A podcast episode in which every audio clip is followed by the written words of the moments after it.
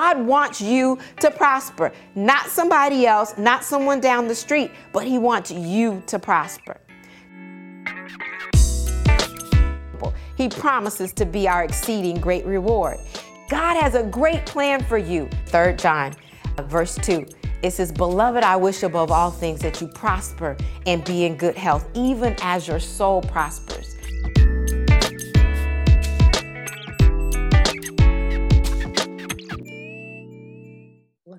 Well, hello. This is Dr. Shanta Haynes, and as we get ready to go into Financial Literacy Month, I wanted to make sure that I brought you some information that is going to be pertinent as we move forward, because I do want the entire body of Christ to be able to walk in the abundant life that Jesus died for us to have. I do believe that Jesus did not die for us to financially struggle.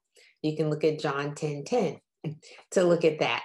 And so as we start today, I want to make sure that we have everything that we need. So we're going to start off with savings. Money. There was a song out about that many years ago as I was growing up.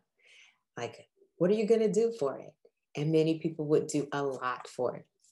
So as we start talking about savings, I have to indicate to you up front that many in America do not even have $1,000 in their savings account. Not even $500, because we're living paycheck to paycheck and we're spending it all. Now, what does the Bible say about squandering? Because that's what squandering is, when you spend everything that you have. And let me just give you a couple verses. Proverbs, the 29th chapter and the 3rd verse says that a man who loves wisdom brings joy to his father, but a companion of prostitutes squanders his wealth. Now, I had a conversation with a young gentleman who was financially not astute. He was not doing well. He happened to be a single father, but he recognized as he was looking at his budget that he was spending so much money in trying to date. Now, sometimes you might have to stop chasing so that you will be able to then get your finances in order. As we look at financial education, you need to know what finances are, how money works. You need to know the system. The Bible tells us that we're not supposed to be conformed to this world, but be transformed by the renewing of our mind. You have to renew your mind. Find out what is ailing you, what is systematically going against you. And if you find that you're spending money too much on one specific area, or one type of lifestyle, it just might be time for you to stop squandering on those prostitutes. All right, let me give you another one. Proverbs, the 21st chapter and the 20th verse. And the Bible says, "In the house of the wise are stores of choice food and oil, but a foolish man devours all that he has," or he squanders it. Now, let me say, in the midst of this pandemic, we were given, or some of us were given, stimulus checks. And we're going to talk about that a little bit more.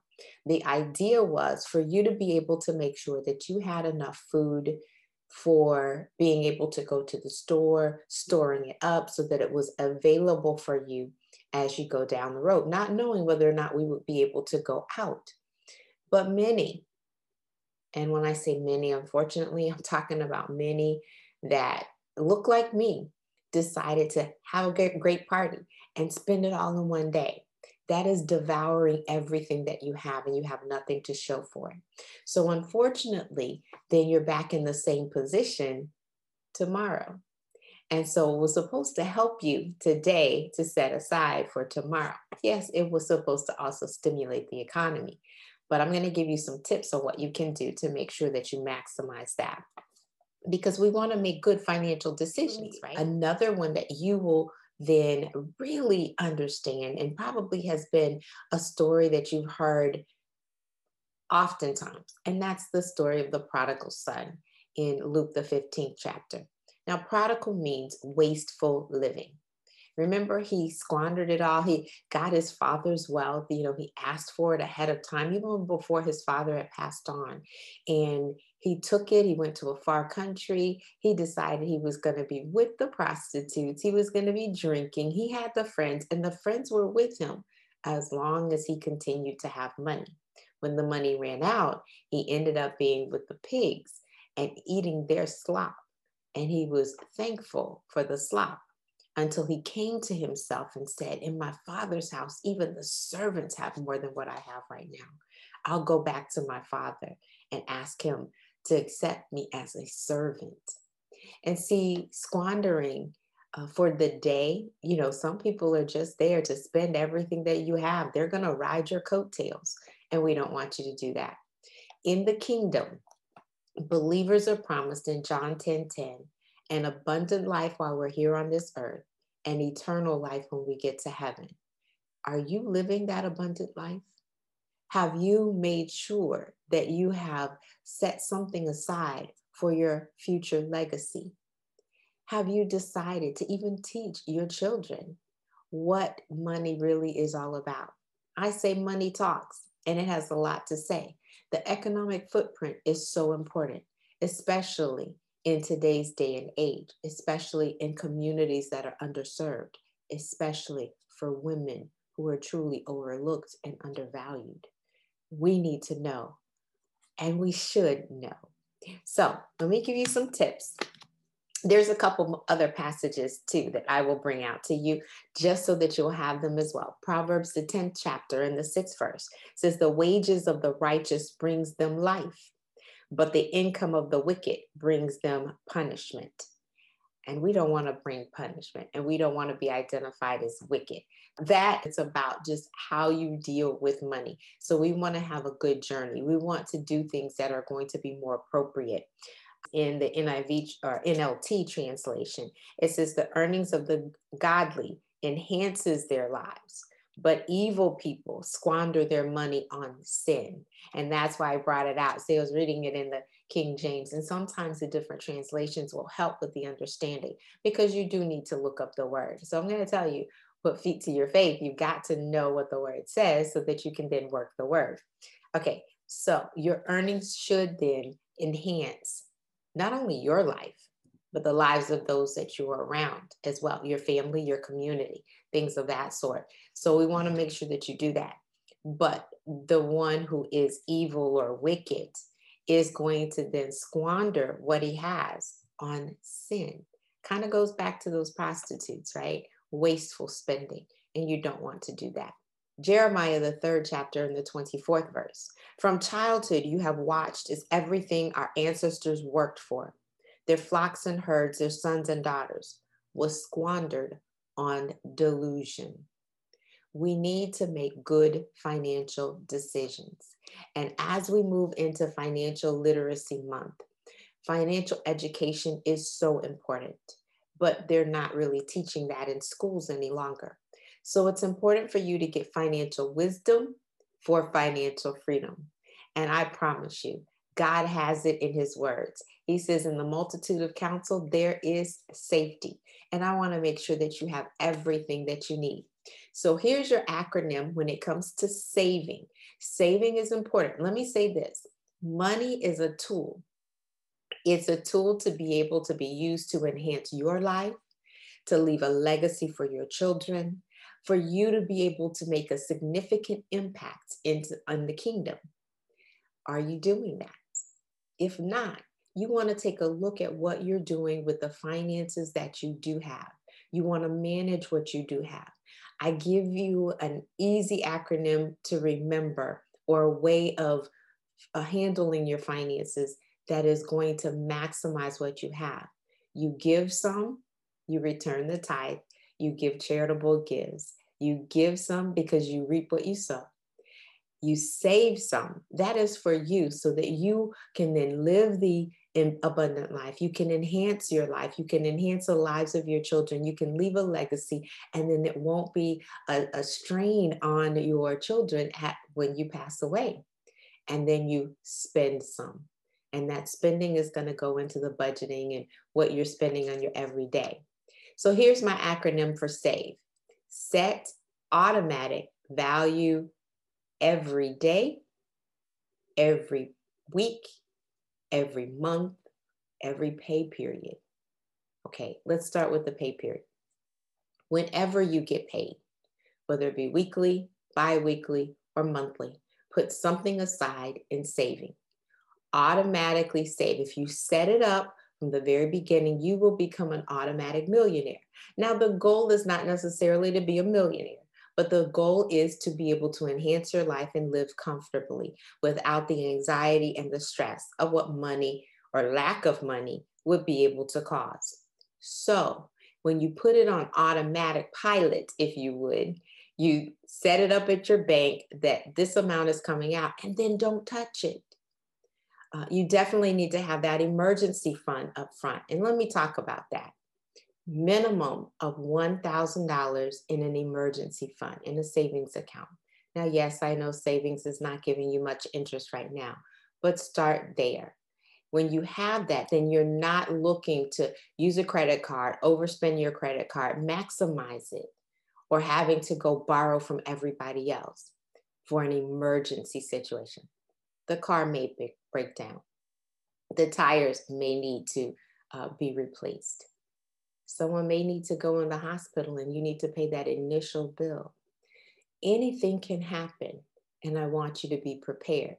So in order to start with that $1,000, that's going to help you. Now, ultimately, I'm going to ask that, or I tell my clients that they need to have 6 to 9 months worth of gross income in case you lose a job, in case we have a pandemic, and we've been in this for over a year. So even that 9 months, stretching it would have been a little bit challenging.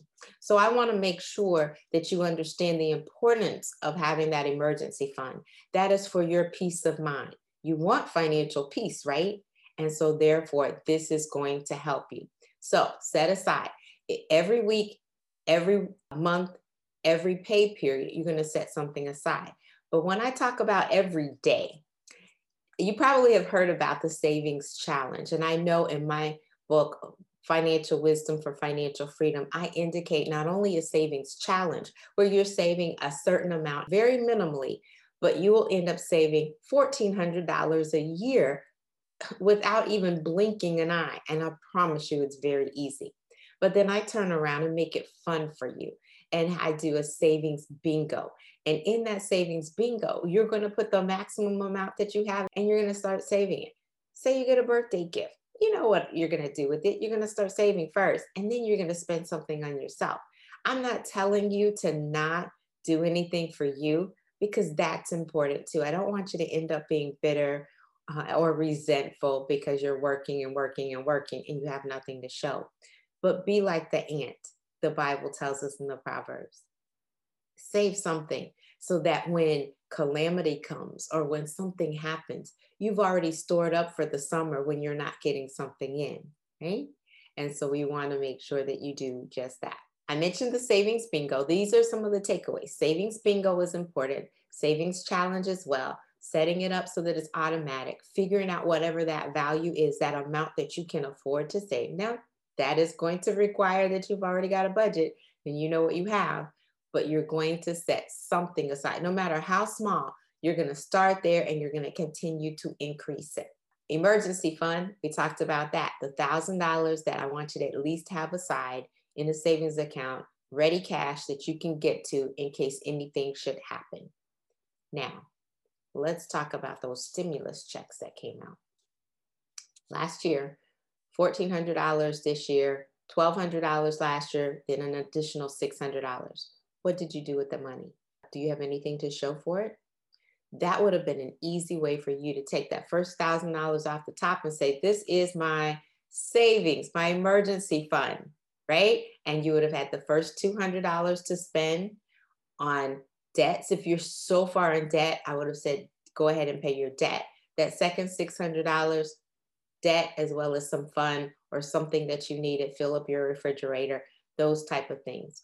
Right now, we've got $1,400 that is coming, or some have already received it. That first $1,000 can be in your emergency fund if you had nothing in the emergency fund. And then that $400, you would have something to do. Let me say this. I'm not sure where you are on the scale. And I recognize that my audience ranges completely. So let me give you some suggested tips depending on where you are. Number 1, if you still have your job and you're working every day and you receive the stimulus check, if you do not have an emergency fund, put that first $1,000 toward that. If you're also in debt, take that next $400, at least half of it, $200, place it on one of those credit cards, either using the debt snowball method or the debt avalanche method, but you're going to pay that off and then take those extra $200 and then put it where you need it the most. If it's something that you need to do for yourself, for your children, do that. If not, you can either put it back in savings or you can continue to pay off your debt. If by chance you're in a pinch, because yes, you do have a job, but it's paying minimally, it's not really making ends meet, and you don't have an emergency fund, put at least $500 in your emergency fund, pay off some of your debts, and then also save the rest of it to be able to pay your bills. Okay, that's going to be debt down the road too. That would help give you a little breathing room if you would. Now, if you're in that category where you did not get a stimulus because you're making a lot more money, so you don't have this extra $1,000, then what you need to do is to reevaluate your saving. Reevaluate whether or not you have it on automatic pilot. Look to see if you could save more. Look to see where you can save better. Online accounts are giving you higher interest rates, and I'm a big fan of Discover, but there are others that you can do. Money market accounts within your own credit union are going to have a higher interest rate as well, but you want to maximize where you are saving. You want to also start looking forward to the future and making sure that you plan ahead appropriately for tax time.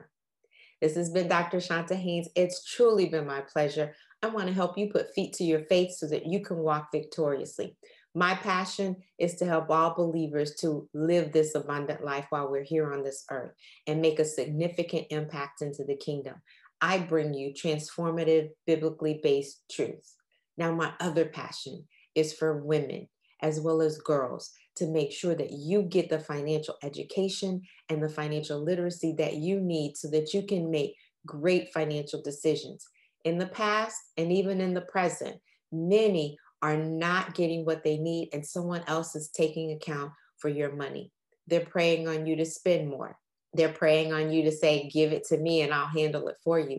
And then we're not in the right position to be able to handle our own money when we move forward. We can't live comfortably on our terms.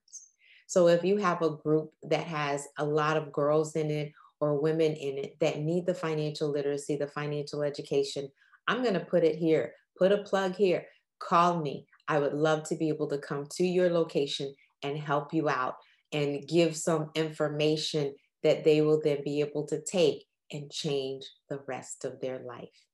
So I do have some online classes. I also have books available for you at every different level.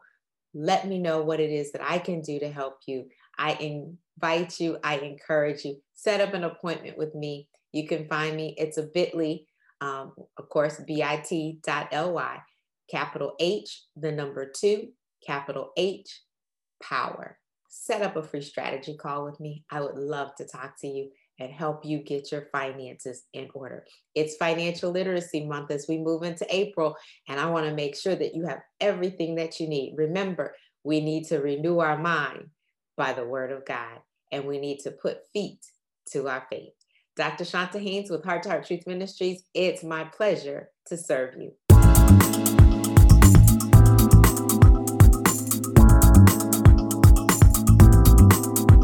You can find us online at h2truth.org. At Heart to Heart Truth Ministries, we're helping believers live an abundant life based on God's Word, standing on His promises, walking out His principles, sharing with God's people, serving as unto the Lord.